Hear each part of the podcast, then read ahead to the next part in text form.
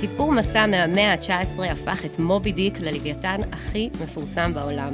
כל כך מפורסם שסיכוי טוב ששמעתם עליו, ואתם יודעים להגיד עליו משהו גם אם מעולם לא קראתם את הספר. למה? מה כל כך מעניין במובי דיק? אה, למה הוא תופס אותנו שנים אחרי? מה בעצם הסיפור של הלוויתן הלבן? תישארו איתנו, אנחנו נענה על השאלות האלה בפרק הפודקאסט של מה הסיפור.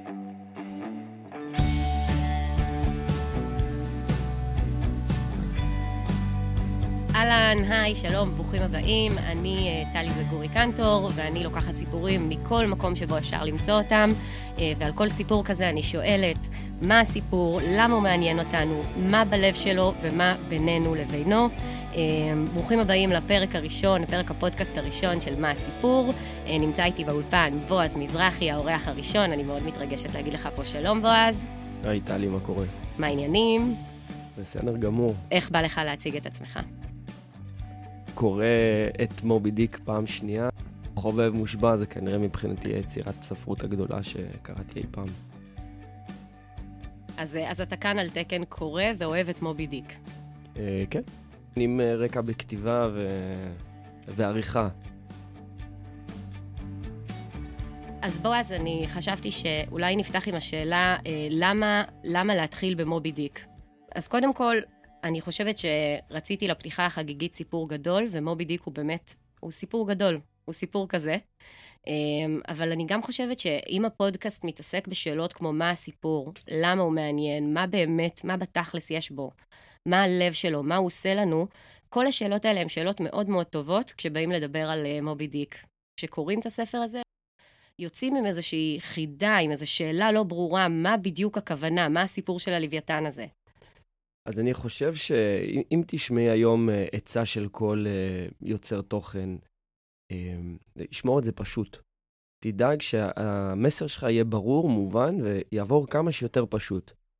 ומובי דיק הוא בדיוק הפוך מזה. הוא הצליח לקפל כל כך הרבה תוכן ומשמעות ודברים סותרים, ועשה את זה בצורה מושלמת, כמעט חד פעמית, הייתי אומר. וזה באמת, כמו שאת אומרת, זה, זה חידה. גם ה, גם החוויה של הקריאה היחידה וגם היכולת של, ה, של מלווי למעשה לכתוב את הספר בצורה הזאת, היא, היא באמת חידה, זה, זה גאונות צרופה, והכי מעניין זה שהיה לו את הספר הזה, ופחות או יותר הוא, הוא התפרסם בזכותו, הפך ל, ליצירה קנונית, וזהו, לא היה לו עוד יותר מדי הצלחות חוץ מזה. זאת, זאת פתיחה מושלמת לדברים שנדבר בהמשך הפרק. אמ, אני מסכימה לגמרי, אז אה, אני אומרת, יאללה, בוא ניכנס ל... שנפליג. בוא, בוא נצלול עם הליגתיים. הכנתי את זה מראש, כמה קלישאות יש. יש בלי סוף. בוא, בוא נכניס את כולם. אה, אז אה, מובי דיק אה, הוא רומן עב כרס מהמאה ה-19 שכתב הרמן מלוויל, והוא נחשב, בועז קצת נתן כבר פתיח בכיוון הזה, הוא נחשב עד היום לרומן האמריקאי הגדול, או אחד מהגדולים בכל הזמנים. אני חושבת שכולם מסכימים על זה. אמ, אולי לפני שנדבר על המבנה של הספר, נקריא את המשפט הפתיחה המפורסם. בעברית או באנגלית? באנגלית, אי אפשר, אי אפשר בעברית את זה, למרות שאני uh, קראתי את זה הפעם בעברית כהכנה, אבל uh, את המשפט פתיחה הזה חייבים באנגלית. אני חייב לציין שבתור מי שגם קרא באנגלית, זה, זה חוויות משלימות, העברית והאנגלית, אבל כן, האנגלית היא... זה משהו אחר. לכי עליו. אה, מהמם. למה זה חוויות משלימות רק? בקטע של ההבנה, כי זה פשוט טקסט מאוד מאוד מורכב גם בשפת אם? מאוד, והחוויה של הקריאה באנגלית היא שמה אותך במקום אחר, זאת אומרת, אה, מבחינת השימוש בשפה ואפילו ברמה של הפירוט הטכני של דברים. אה, בעברית זה יותר קולח, ואז אתה... החוויית קריאה היא הרבה יותר זורמת. אתה הרגשת שהספר הזה, שאני נתתי לך, תרגום מאהרון אמיר, היה קולח? כן, אתה לעומת... קורא נדיר, בועז מזרחי. לעומת, לעומת ההתנסות שלי באנגלית של המאה ה-18 עם ה... ה-19, כן, אבל... ה-19, סליחה, כן. אה, זה קולח אה, מאוד. זה, הקריאה באנגלית הייתה מאוד מאוד מאוד לא טבעית, כי זה, זה אפילו לא עניין של לקרוא אנגלית ברמת שפת אם. זה אנגלית די עתיקה. אה, זה יותר משפה אחת, זה פשוט, יש שם המון המון מעברים בתוך השפות. יש פתאום אנגלית שקספירית, פתאום אנגלית אה, מאוד עממית ודווקא פשוטה.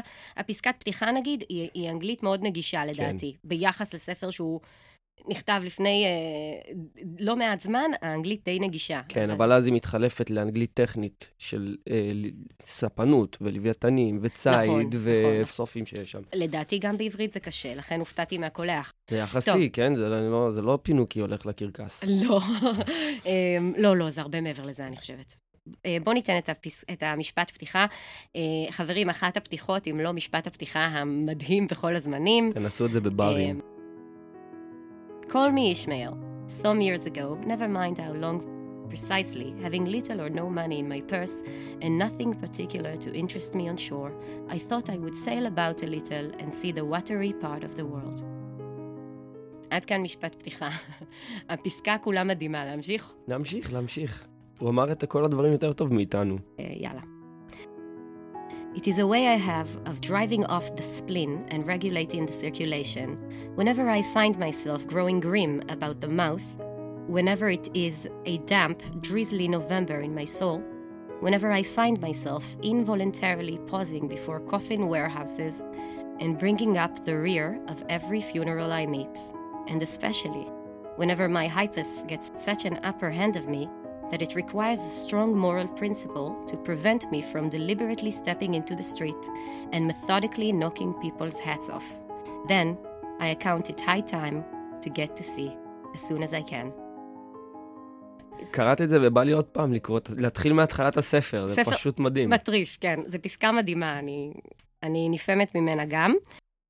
אז בואו נגיד כמה מילים על העלילה, ככה רק להזכיר לאנשים. אז הכרנו פה כבר בפסקה הזאת את uh, אישמעאל, uh, הדמות שמספרת את uh, רוב הסיפור. הוא גבר צעיר, הוא שוחר הרפתקאות, הוא יוצא לים כדי לברוח מהמלנכוליה הזאת שלו, מתחושות הניכור, והוא יוצא בעצם למסע צד לוויתנים. Uh, בנמל של ננטקט, הוא פוגש את uh, קוויקווג, שהוא uh, קניבל... עובד מ... אלילים. עובד אלילים משבט פולינזי. יחד הם מצטרפים לספינה בשם פיקווד, בפיקוד קפטן אחאב, המסתורי. כשרגע לפני שהם מצטרפים, אליהו, איזשהו זקן תימוני, מזהיר אותם ומנבא שהפיקווד בדרכה לאבדון. עדיין קוויקווג ואישמעאל מחליטים לעלות עליה ולהפליג, ובלב ים, רק בלב ים הם מגלים שהמטרה האמיתית של הקפטן המסתורי שלהם היא בעצם בכלל לא שום, ציד לוויתנים והשגת שומן לוויתנים, אלא בכלל נקמה במובי דיק, לוויתן לבן ואימתני שקטע את רגלו. ואותו אחאב מצליח לגרור אחריו בהדרגה את כל האנשים שעל הפיקווד לאותו מסע נקמה, ובעצם יחד הם, ככל שהם מעמיקים בלב ים, הם, אפשר להגיד שהם נדבקים בשיגעון שלו, כשבעצם לאורך כל הדרך, כל הסימנים מראים שהוא מוביל אותם לאבדון, ואכן הם, הם הולכים יחדיו אל אותו סוף ידוע מראש. אליהו הנביא, זה כאילו ממש התרמה ל...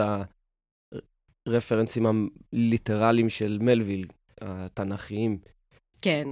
למלוויל יש איזו יכולת מאוד משונה לייצר ספר שהוא קריפטי לגמרי, הוא, הוא לגמרי חידתי, ובאותו זמן הוא לגמרי מפורש. הוא מניח מפורשות את הכל. הוא אומר הכל.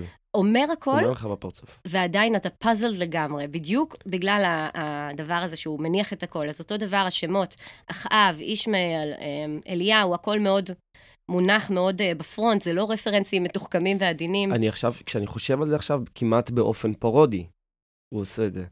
ו... מודע, מאוד מודע. מאוד מודע. וזה מחזיר אותי לנקודה של איך הוא, מצ... איך הוא הצליח לקחת דבר, כאילו, ליצור יצירה מאוד מאוד מאוד מורכבת, בניגוד ל... ללכת פשוט, ועדיין לעשות את זה בצורה שכאילו... המסרים עוברים, יש שם המון מסרים וזה, אבל הכל עובר, כאילו. הוא עושה את זה מאוד, זה מאוד מסובך, אבל גם מאוד ישיר. מסכימה. בדיוק על זה, בדיוק על השניות הזאת עליה דיברתי. ואנחנו תכף, אולי גם המאזינים שלנו יבינו יותר על מה אנחנו מדברים, כי אנחנו הולכים בעצם לפצח את זה שכבה אחרי שכבה אחרי שכבה. אז, אז אחרי שדיברנו על העלילה, אני רוצה רק לומר מילה לא על הסיפור, אלא על הספר עצמו. מדובר בספר סופר יוצא דופן. זה אפילו לא חדשני, אני לא רוצה להגיד חדשני לתקופתו, כי אני חושבת בזהירות, תגיד לי אם אתה חושב גם, שאפשר להגיד שאין עוד כזה. עד היום, הוא כאילו... לא, לא שאני נתקלתי. הוא יוצא דופן לחלוטין במבנה שלו. אה, לא רק שיש מספרים שמתחלפים, זה הרבה מעבר לזה. לצורך העניין, יש, יש את העלילה המרכזית, שהרגע תיארנו אותה בגדול, עם אישמעאל והפיקווד והמסע של אחאב אחרי מובי דיק, אבל אז לאורך הספר, אה, יש כאילו הפסקות מאוד ארוכות, פתאום כמה פרקים, שיוצאים לחלוטין מהעלילה המרכזית, והם אה, יכולים להיות פרקים מדעיים נניח כרגע על אה, אה, לוויתנים. זה ממש, זה הפסקות ארוכות כאלה. לצורך העניין, אתם יכולים למצוא שם אה, פירוט אינסופי על כל מה שאפשר לדעת על ציד לוויתנים, שזה אולי הרגע להזכיר שמלוויל היה בעצמו, השתתף בעצמו בצעירותו בציד לוויתנים, הוא גם חי חודש עם איזה שבט פולינזי. אבל uh, מה אני מתכוונת כל מה שאפשר לדעת? האונייה, החלקים שלה, איך משתמשים בהם, איזה תקלות יש ואיך להימנע מהתקלות. ההבדל בין סוגי כלי הנשק ומה מיועד, אה, כלי הנשק, כלי הציד, יותר נכון, ומה מיועד כל אחד מהם לעשות. המבנה אה, האנטומי של כל לוויתן ולוויתן.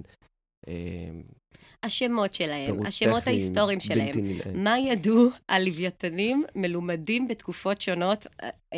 אני לא מציעה את זה, זה הכל דוגמאות, כאילו, הרמות פירוט שם הן מטורפות, ואז יש פתאום פרקים עם הגיגים פילוסופיים, פרק שלם שהוא על הצבע הלבן. מה המשמעות של הצבע הלבן, מאז ועד היום, איזה דברים ראו בו, איך נכון לראות אותו. אמ, פרק שהוא אה, מסמך משפטי.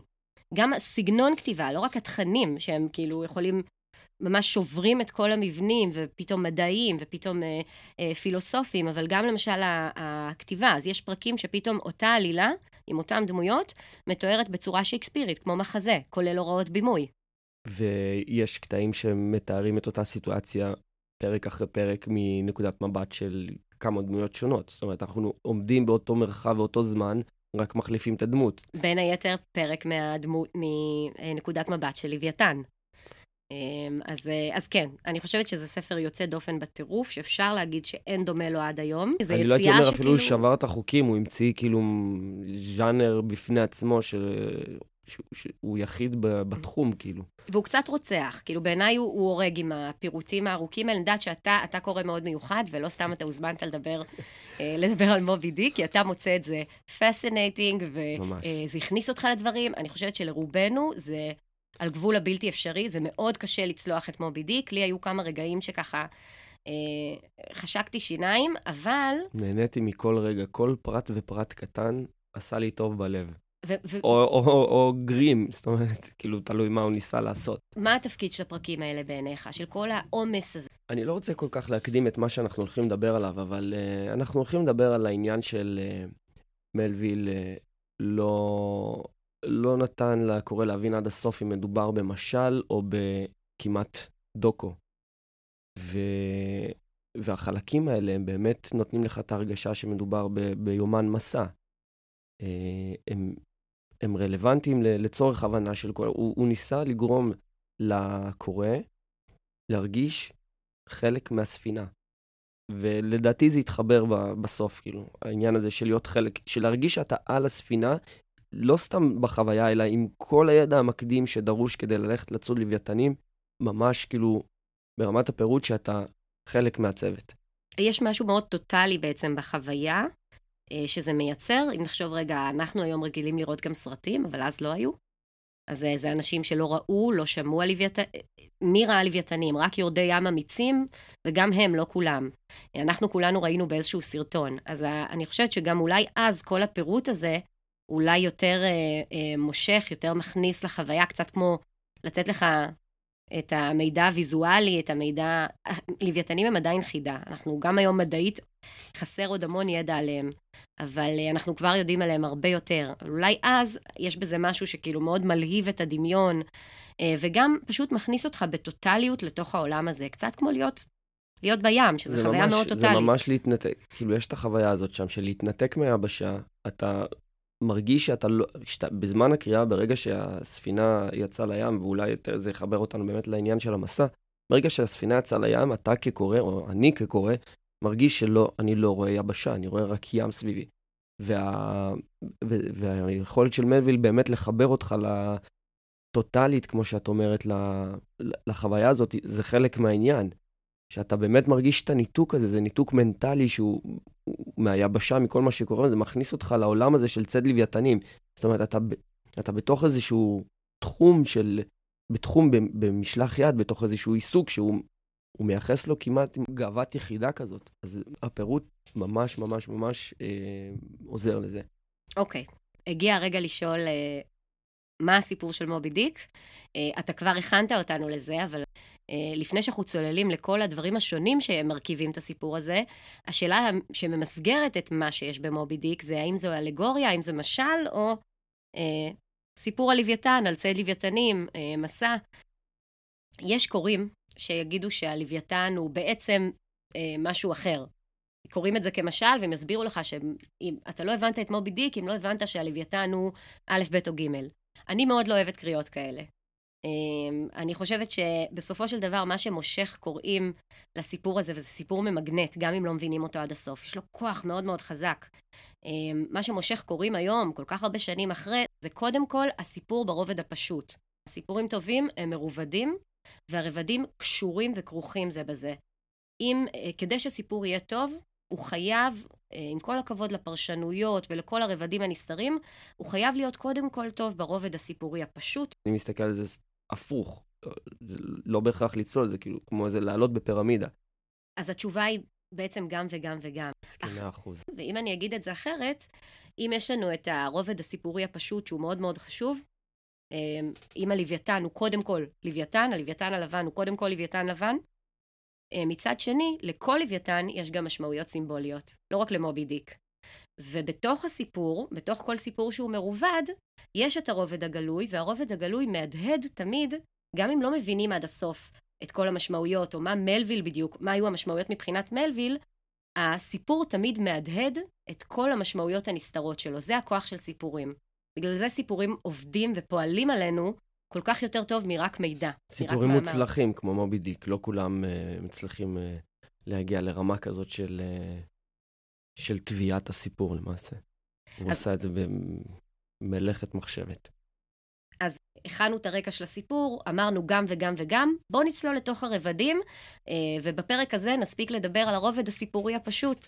אז, אז מה יש לנו בסיפור, אם אנחנו מדברים רגע על, ה, על הלוויתן כלוויתן? איזה סיפור זה? אז uh, בראשיתו של דבר, לדעתי, זה סיפור מסע. אוקיי? זה יומן מסע שמחולק לשלושה חלקים, זה ההכנה למסע, המסע עצמו והקליימקס. זאת אומרת, המטרה שלשמו, שלשמה המסע יצא לדרך. החלק של ההכנה זה אולי, אה, בואו נעשה עוד פעם את ההקבלה הצבאית, זה מאוד נוח וקל. אז זה הטירונות, אוקיי? ותכף אני אתן את ההקבלה הקולנועית לזה. ולאחר מכן אה, נקרא לזה אולי אה, יציאה לפעילות, והפעילות עצמה. זאת אומרת, הציד של הלוויתן הוא המקבילה לה, באמת לרגע המפגש עם, עם האויב. Uh, עכשיו, uh, אם נסתכל על אפוקליפסה עכשיו של קופולה, ואולי אפילו יותר, פול מטל ג'קט ממש בנוי ככה, פול מטל ג'קט של קובריק, ממש בנוי ככה. יש את השלב של הטירונות, החלק הזה בסרט נגמר, החבר'ה מגיעים לווייטנאם, מתנהלים בווייטנאם, מראים שם את כל ההוויה, זה למעשה אנחנו כרגע על הספינה אחרי שיצאנו מננטקט. ובסופו של דבר יש את, ה, את ההיתקלות שזה, שזה הקליימקס. אה, אז, אז על זה הסיפור, וזה סיפור שהוא מאוד מאוד מאוד מאוד בסיסי בחוויה האנושית. אפשר לקחת המון המון המון חלקים מהחיים שלנו ו- ולראות שהם נופלים לדפוס הזה למעשה. אם זה מלימודים באוניברסיטה, דרך אה, אפילו מה, קשרים רומנטיים יכולים ליפול לדפוס הזה. זה פשוט משהו שהוא מאוד נוכח בחיים שלנו, חלוקה לשלוש, שהיא איזשהו אב טיפוס של הקיום האנושי. וזה מה שמעניין במובי דיק ברמת הפשט. מעניין מאוד. אה, וחשבתי על עוד משהו בזמן שדיברת, שבאמת אה, לא סתם הזכרת סרטים אה, נגיד אפוקליפסה עכשיו, שהוא מבוסס על... אה, הוא לא מבוסס, אבל הוא בהשראת Hard of Darkness, וזה חומרים שעוסקים בגברים בקבוצה הרחק מהציוויליזציה. הרחק מחברת נשים, אם תרצה. פה הם גברים בלב ים, שם הם חיילים במלחמה, אה, שם הם מעמיקים בג'ונגלים ומעמיקים בטירוף, פה הם מעמיקים בלב ים ומעמיקים באיזשהו טירוף. Uh, הזכרת את זה גם קודם, שכשאנחנו מדברים על האם זה סיפור על צד לוויתנים, או האם זה אלגוריה לדברים אחרים, אז כן, זה uh, במידה רבה סיפור על לוויתן לבן ועל צד לוויתנים, ומלוויל זה מאוד מאוד חשוב לו, זה ממש שליחות עבורו, uh, והוא גם מבוסס על, על uh, שני מקרים אמיתיים, שהוא אפילו את אחד מהם מזכיר מפורשות בספר. אם אנחנו מדברים על סיפור אמיתי, אז נראה לי ש... שווה להזכיר אותם. אז שתי ההשראות אה, שמקובל להניח שהיו אה, למובי דיק הם אה, מוקה דיק. מוקה דיק זה לוויתן. הוא לא הלך רחוק עם השמות. התעצל קצת עם הזה. לא, אני גם חשבתי את זה, אבל אז גיליתי שדיק זה פשוט סיומת זה כאילו שם פופולרי, דיק, כמו ג'ון וכאלה, אז היו קוראים לה לוויתן זה נגיד לוויתן שהיה באזור מוקה. אבל תראי, הוא, הוא התעצל, כאילו, יש דפוס עצלות גם ברפרנסים התח... אני, התנ"כיים. אני לא חושבת שזה עצלות, בדיוק דיברנו על זה קודם. כן, אני חושבת פרודיה. שאתה קורא לזה פרודיה, ואני קוראת לזה, אה, זה כאילו היפר מודע. אה, והמטרה של ההיפר מודע זה לתעתע בך כל הזמן. זה סיפור אמיתי, זה, לצורך העניין, השמות התנ"כיים אומרים לך אלגוריה, אלגוריה, וזה אה, שהוא כותב לך, זה לא אלגוריה, זה סיפור אמיתי, הנה, זה מבוסס על מקרה אמיתי לגמרי של לוויתן. זהו. אז אני רואה בזה חוש הומור. של המחבר. התגרות כמעט, אה, לדעתי. הטרלה. הטרלה. הוא היה לגמרי head of his time, הטרול הראשון. כן. אמ, אז, אז מוקה דיק, מי הוא היה? רק מילה על הלוויתן המדהים הזה. מסתבר שהוא היה אה, לוויתן אה, אדיר מימדים, אה, שחי באוקיינוס השקט, ורבים ניסו לצוד אותו, אמ, כשבעצם מתארים שהוא היה... נלחם בספינות ערמומי, שניסו... בערמומיות. שניסו, בדיוק. וזדוניות. גילה, הוא ממש גילה עורמה וזדוניות. הוא היה, נגיד, עושה כאילו הוא נמלט, ואז הוא היה פתאום חוזר וקופץ ומטיח את עצמו על הספינה ומרסק את הספינה. אה, וממש ייחסו לו המון המון כוחות. אה, הלוויתן הזה ידוע כמי שריסק 20 ספינות. מספר יפה. פחות ממה כן. שאני ריסקתי. כן, לגמרי.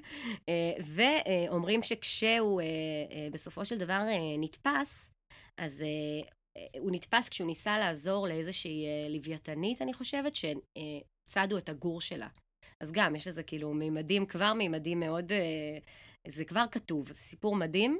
וכשהוא נתפס בסופו של דבר, והוא היה כבר אה, לוויתן זקן, בא בימים, היו לו 19 צלצלים בגוף, נעוצים, הוא כל פעם חמק מצלצלים. וזה קטע שפשוט מופיע בספר, פשוטו כמשמעו. נכון. מלוויל מספר על לוויתנים כאלה, שנתפסו עם, צלצל, עם צלצלים בגוף, היה להם כמו איזה חותמת כזו לציידים, והם uh, זיהו שלוש שנים יותר מאוחר צלצל שבמסע קודם. זה ממש, זה מבוסס, כאילו, זה קופי-פייסט. וגם הדבר הבא שאני הולכת להגיד, גם הוא נמצא ממש עוד יותר אפילו מפורשות, שזה האסקס. האסקס יותר קשור לסיפור האנושי של מובי דיק. אה, אז האסקס, אם לא שמעתם עליה, יש, אה, היה גם סרט שנעשה לפני, נראה, נראה לי שלוש שנים, שנקרא אה, בלב ים, שהוא ממש על האסקס, מבוסס ממש על האסקס. הסיפור שם של אונייה, ש...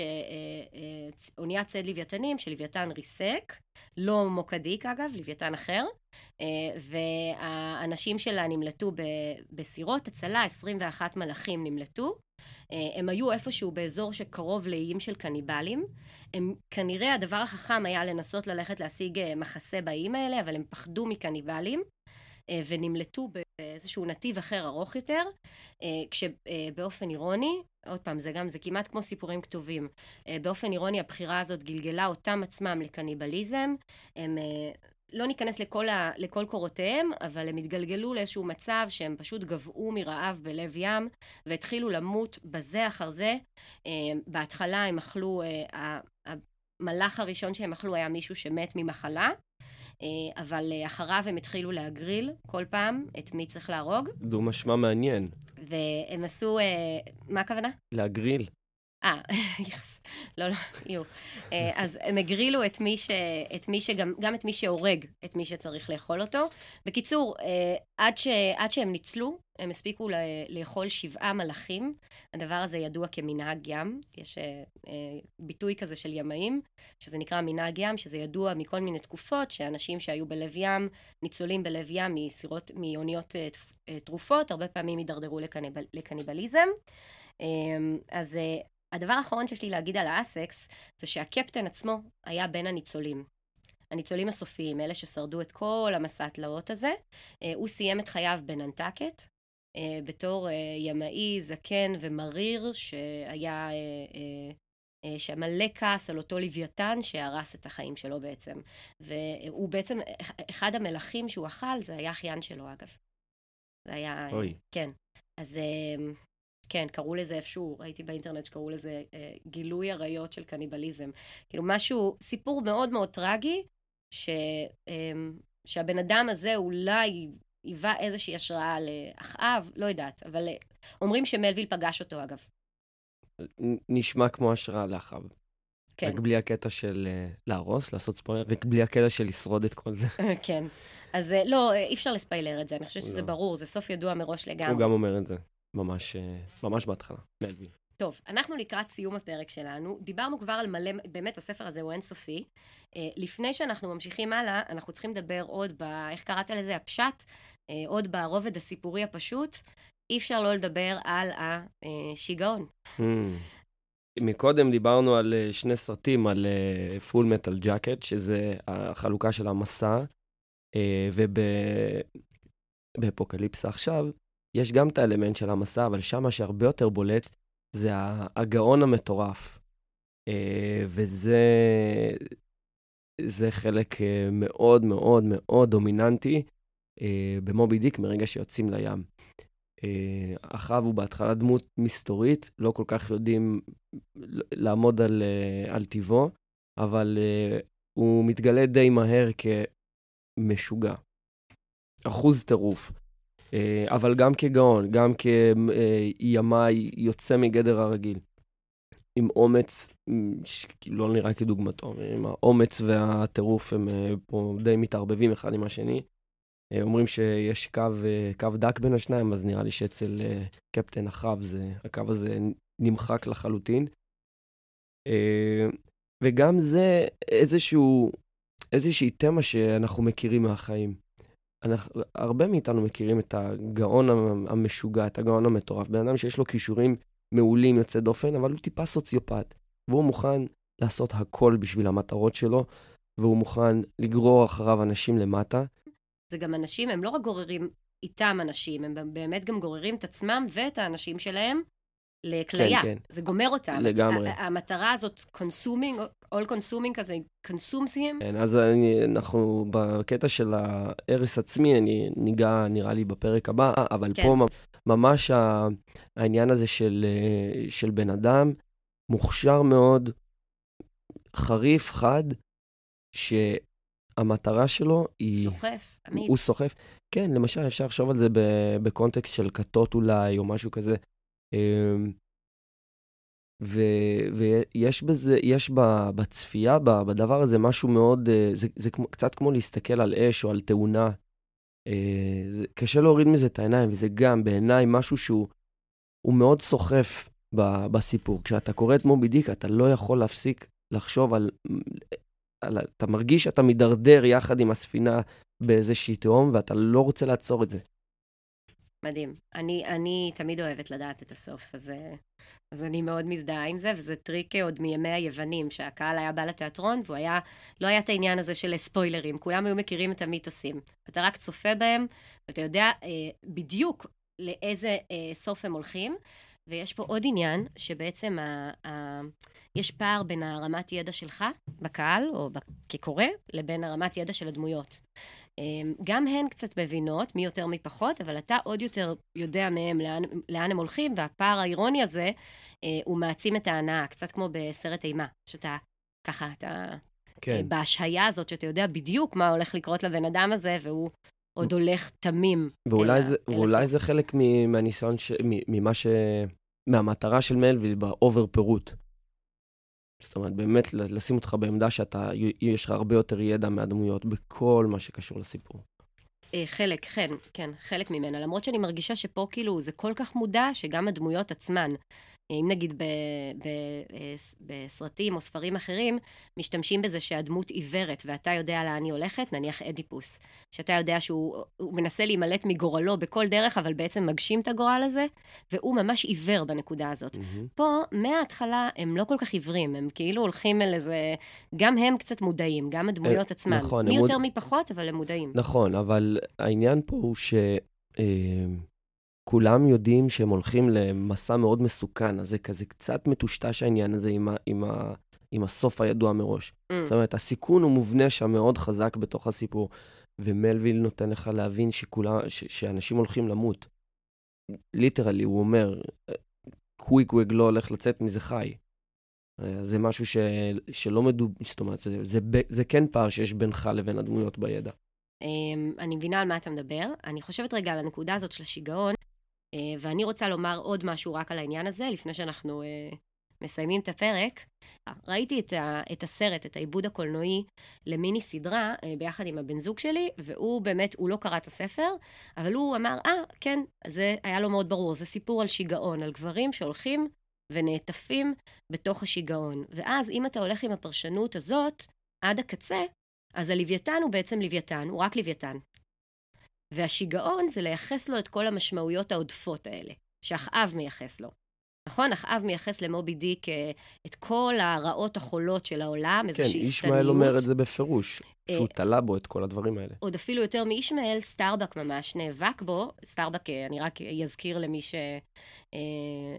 או למי שלא מכיר, סטארבק זה הרב חובל הראשון. הוא איש מאוד מצפוני, ישר, הוא כזה איש דתי מאוד, אמוני. הוא איש, הוא איש שמאמין, והוא איש שמאמין בבחירה, והוא איש, הוא גם uh, ה-voice of reason. Uh, והוא כל הזמן אומר לאחאב, הוא כל הזמן מנסה להזכיר שהמטרה האמיתית היא להרוויח כסף. יצייד לוויתנים בשביל השומן שלהם, לא בשביל לנקום במובי דיק. הוא היחיד שמעז uh, להתנגד לאחאב מפורשות. גם הוא בסופו של דבר נשאר ותובע, אבל הוא מנסה למנוע את הדבר הזה כמה פעמים. והוא גם אומר לאחאב מפורשות, זה טירוף, זה, זה איוולת וזה טירוף. וזה גאווה, זה גם חטא, לייחס אה, כאלה משמעויות וכאלה כוונות לחיה שבכלל לא יודעת מה היא, מה היא עושה. אין לה שום דעת, מה זה לנקום ב, בלוויתן. בעוד שאחאב הוא הקצה השני של הספקטרום, הוא מייחס ללוויתן את כל מה שאפשר לייחס לו בערך. לא רק ללוויתן, הוא בטוח, אה, אה, אה, הוא באיזושהי קונספירציה כזאת שכל העולם נגדו. הוא אומר, I'd strike the sun if it offended me. כאילו, אה, כל, ה, כל היקום כולו קשר איזה קשר נגדו, שגרם לו לאיזו פגיעה מאוד חזקה, הוא איבד את הרגל, ומהמקום הזה הוא בא לנקום בכל הדבר הזה. אז השיגעון הוא לייחס משמעויות עודפות לדברים, כמו בתיאוריות קונספירציה, שהכל קשור להכל, אבל יש עוד רובד לשיגעון של, של אחאב, שזה שיגעון גדלות. כן. זה החטא של הגאווה, כי כן. הכל כן. קשור אליי בעצם. להכל יש פשר ואני במרכז, זה לא סתם קרה לי. לא יכול להיות שהדבר שגרם לי לכזה כאב, שגרם לי לאבד את הרגל, הוא מקרי, או הוא חיה אה, שאין לה דעת. אבל הייתי אפילו אומר יותר מזה, שבקריאה השנייה, איזה שהם רמזים גרמו לי לחשוב שלמעשה הכריתה של הרגל היא טריגר. ואם אה, אחאב תולה בלוויתן את כל הרעות החולות של העולם, זה לא בגלל הרגל, זה בגלל שאחאב הוא למעשה בן אדם עם סיפור חיים מאוד מאוד מאוד קשה, שאנחנו לא יודעים אותו. זאת אומרת, זה בן אדם מאוד מאוד טראומטי, חלק שנעלם מהסיפור, בניגוד למה שזה, אבל זה, זה לא יכול להיות אחרת כשאתה, כשאתה תולה בלוויתן את כל הזה בגלל הרגל שלך, כי ה... מתואר בספר חוסר הנוחות שלו וזה, אבל היעדר הרגל לא, זה לא משהו מאוד מאוד מאוד דומיננטי בסיפור, בניגוד למה שמלוויל עושה על דברים אחרים. אה, אז זה נראה ש... אני דווקא יותר אוהבת לחשוב על זה כהרגל. כי זה חלק מה, אה, מהשיגעון גדלות הזה. אני מרגיש, אני, שוב, בקריאה השנייה מרגיש שיש פה, ש, שהרגל היא טריגר. שיש שם משהו, כגודל הדברים שהוא תולה בלוויתן, גודל הדברים שמפריעים לו שלא קשורים. זה, בגלל זה אני מרגישה שזה, אוקיי, יכול, בוודאי שיש שם עוד דברים, אבל אני מרגישה שמספיקה הרגל פה אה, בשביל אדם כזה שמנסה להיות, אה, לשלוט בגורלו בצורה כל כך מוחלטת, אה, להיות מעל ה, ה, אה, הטבע, לשלוט בגורל, להיות אה, מלא הון, להחזיק את הכל בשליטה, הוא אדם שלא יכול לשאת פגיעה כזאת. אה, בואו בוא נפסיק רגע פה, כי באמת... אה, אה, דיברנו הרבה על, ה, על הרובד הסיפורי הפשוט, ואני חושבת שאנחנו כבר מתחילים לגעת ברבדים הבאים, אה, שאני רוצה שנשמור אותם לפרק הבא, גם נגמר לנו הזמן. אז, אה, אז אה, תודה רבה, בועז. אנחנו ניפגש גם בפרק הבא. תודה גם לכם. תישארו איתנו בפרק. אם בפרק הזה הכרנו את מובי דיק, נזכרנו בעלילה, עשינו קצת סדר בכל החומרים המעולים שיש שם ברובד הסיפורי הפשוט, ואמרנו שאי אפשר לענות על השאלות כמו מה הסיפור של מובי דיק, למה הוא מעניין, בלי לגעת בכמה וכמה רבדים. אז בפרק הבא אנחנו הולכים, אה, עוד פעם, הנה המים מאפשרים לי את כל, ה, את כל השימושים האלה, אנחנו הולכים לצלול אה, לעומק, אה, אם תרצו, אם עכשיו היינו על פני הים של הסיפור, אז אה, בפרק הבא אנחנו ניכנס לרבדים היותר... להיגרר עם, ה... עם הצלצל והלוויתן למטה. עם הלוויתן, בדיוק, עם הצלילה של הלוויתן למטה, לרובדים היותר דקים, עלומים, נסתרים. אה, ול bottom line אה, שלי ושל בועז, זה לא אותו bottom line, לכל אחד מאיתנו יש את הקריאה שלנו, של מה לדעתנו מעניין במובי דיק ועל מה הסיפור.